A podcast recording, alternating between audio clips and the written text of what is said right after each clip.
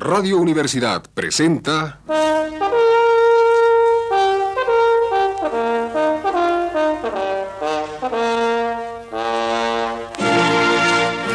Testimonios.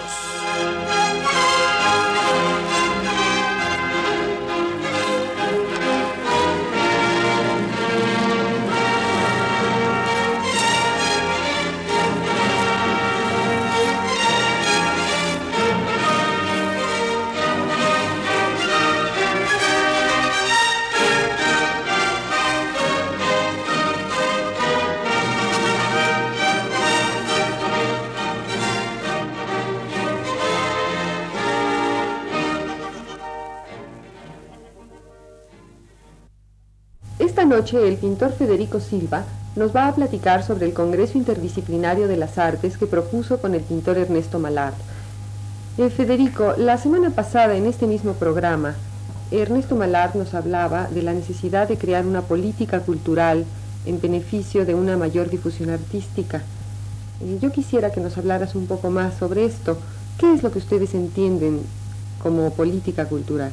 Bueno, la política cultural debiera ser el estudio previo de la situación que guarda la cultura en México y las formas concretas para impulsarla y desarrollarla. En el documento que publicamos decimos que el país carece de una política cultural. Hay programas culturales, pero no hay una concepción eh, total, unitaria, que contemple la operación de la cultura como una operación fundamental, vital, para todo el desarrollo del país. Eso es lo que propugnamos que se discuta en un Congreso. Eh, sin embargo, otros artistas han denunciado como un problema mayor eh, el divorcio que existe entre los artistas y el pueblo. ¿No significaría esto como problema central el de un elitismo creciente? Bueno, son dos problemas los que tú estás planteando. Uno el del elitismo y otro el del divorcio entre el arte y el pueblo, o el artista y el pueblo. Esta segunda parte, esta segunda cuestión, justamente está comprendida dentro del problema de la política cultural, como otros problemas eh, que son difusión, divulgación, eh, planificación, etc. El problema del elitismo es de hecho uno de los padecimientos nacionales. En México el problema de la cultura, su operación, el trabajo cultural, está vinculado a la idea eh, elitista en el sentido de que, por una parte, el Estado tranza o discute o dialoga o acepta sugestiones de la supuesta élite, es decir, de la gente que se supone que ha alcanzado un nivel de intocable en, el, en la vida cultural o política de México. Eh, yo creo que el Congreso, el Congreso no, la verdad el país está urgido, necesitado de planear los problemas de la cultura desde niveles diferentes. Ni, siquiera, ni, desde el nivel de la influencia de las personas destacadas o encumbradas como grandes eh, figuras de México, tres grandes, cuatro grandes, etcétera, etcétera, ni tampoco desde el punto de vista de la fuerza de la camarilla elitista que quiere imponer su enfoque, su punto singular de vista sobre los problemas del arte y la cultura. Yo creo que debe tener eh, participación en el trazo cultural toda la gente que hace arte, la gente de teatro, de cine, eh, del mundo de la literatura, de la danza, que no necesariamente son figuras encumbradas en el nivel idolátrico, elitista en que se habitúa en México. Eh, Federico, ¿y no crees tú que uno de los mayores problemas que tendrán en el Congreso es superar el tipo de resentimientos personales e incomunicación que hay entre los artistas? Pues justamente como no hay comunicación entre los artistas, y la vida cultural o el trabajo de la cultura se convierte en algo así como un botín a discutir y un pequeño botín, es muy muy pequeño el botín que, se eh, discuten los artistas, hay muy pocos teatros, muy pocas obras, muy pocos presupuestos, entonces cada gente resuelve su necesidad de acuerdo con su influencia o, el conocimiento que tiene de tal o cual funcionario o ministro. Es decir, eh, y, lógicamente eso trae eh, no solamente carencia de comunicación, sino pues discrepancias, celos o molestias entre unos artistas y otros, los que consideran que no han conquistado todavía lo que merecen y otros pues porque han sido interferidos en su gestión para realizar tal o cual tarea.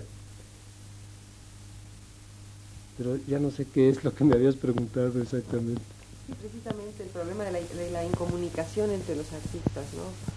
Bueno, yo creo que la eh, eh, este problema es parte de pues la, el caos en el que vive eh, la Ciudad de México, de todo orden. La gente no se comunica sino a través de los programas de televisión, no hay comunicación viva, directa. La gente vive agrupada en clanes, en grupos, los del teatro, los de la danza, los de pintura, en fin, pero, también, pero no para ayudarse, sino para despedazarse. Y el Estado, pues a gran distancia, contempla estas cosas, las manipula, se acerca al grupo o a la persona que le es útil para llenar un programa a nombre de la cultura y la gente aisladamente pues trata de cumplir con su quehacer eh, sin apoyo, eh, aislada y sin saber exactamente los resultados concretos de su eh, trabajo, porque no se establece ninguna crítica, eh, clara, objetiva, ni la fraternal entre los artistas, ni la pública de los profesionales. Es decir, hay enormes inquietudes y posibilidades de desarrollo en México, una necesidad insoslayable de que esto se dé en plenitud, pero no hay planificación para que esto ocurra de una manera racional y constructiva. Y bueno, y ustedes una de las cosas que pretenden en el Congreso es poner el arte en manos de los artistas para que se gobiernen ellos solos. Bueno, que, los artistas tengan intervención en los planes, en los proyectos, en la planificación que no existe, de hecho, que inicien planificando, evaluando cuál es el estado de cosas, qué potencial existe en México, qué posibilidades reales de divulgación, de creación de nuevas obras, eh, no solo las de tipo nuevo, porque, eh, vaya, se trata de divulgar el arte eh, y, tratar de desarrollarlo, como decía yo hace un momento, en plenitud, pero no de manera discriminatoria. En, ese sentido sí vale la pena hacer una observación o subrayar el hecho de que el Congreso lo que trataría es de ampliar el concepto de libertad en el arte, de libertad de creación y no imponer una mafia sobre otra, no se trata de que una escuela o un estilo eh, se imponga sobre el, que se considere eh, válido, oficial o, adecuado a la época. Bueno, Federico, entonces, ¿cuál sería para ustedes la ideal relación entre el artista y el Estado? Bueno, que, el Estado administre, que el Estado eh, cumpla con los planes y de divulgación artística, de operación cultural, que auxilie en, la ejecución de, las tareas concretas, pero los artistas básicamente deben contribuir a, planificar eh, la orientación general del trabajo cultural y deben ocuparse fundamentalmente de su propio trabajo. Pero los planes de divulgación eh, y de operación artística no pueden estar en manos de los manipuladores de la cultura, no pueden estar en manos de burócratas, que en todo caso su función sería eh, el establecer bases orgánicas, organizativas, que facilitaran el trabajo artístico. Desde luego yo no tengo una idea muy muy clara de la manera concreta en, que esto debiera ocurrir. En todo caso, el Congreso para eso serviría, para tomar en cuenta las experiencias concretas, no solo de los artistas, sino también de las instituciones oficiales, si de veras tienen interés en, el desarrollo de la cultura, porque nosotros hemos llamado, eh, a través del documento que se publicó, a los interesados en el desarrollo de la cultura. Esto es no solamente a los artistas, sino también a los funcionarios que dicen ocuparse de esa tarea, para que juntos, primero evaluemos críticamente lo que ocurre y después establezcamos sobre bases realistas eh, lo que es posible realizar en mejores niveles. Eh, se tiene la impresión de que este Congreso está dirigido en contra de Bellas Artes. ¿Qué nos puedes decir de esto? Definitivamente no. No está ni contra Bellas Artes ni contra ningún funcionario. Bueno, entonces, este, ¿quiere decir que este Congreso está dirigido solo a aquellos artistas que tengan un interés social dentro del arte? Bueno, definitivamente sí a los artistas que tienen una preocupación social, que están implicados con los problemas de orden social y no los que hacen comercio con el arte. Y también a las personas, a las instituciones que tienen ese mismo punto de vista. Muchas gracias, Federico. En esta ocasión estuvo con nosotros el pintor Federico Silva, quien nos habló del Congreso Interdisciplinario de las Artes que propuso con el pintor Ernesto Malar. Radio Universidad presentó...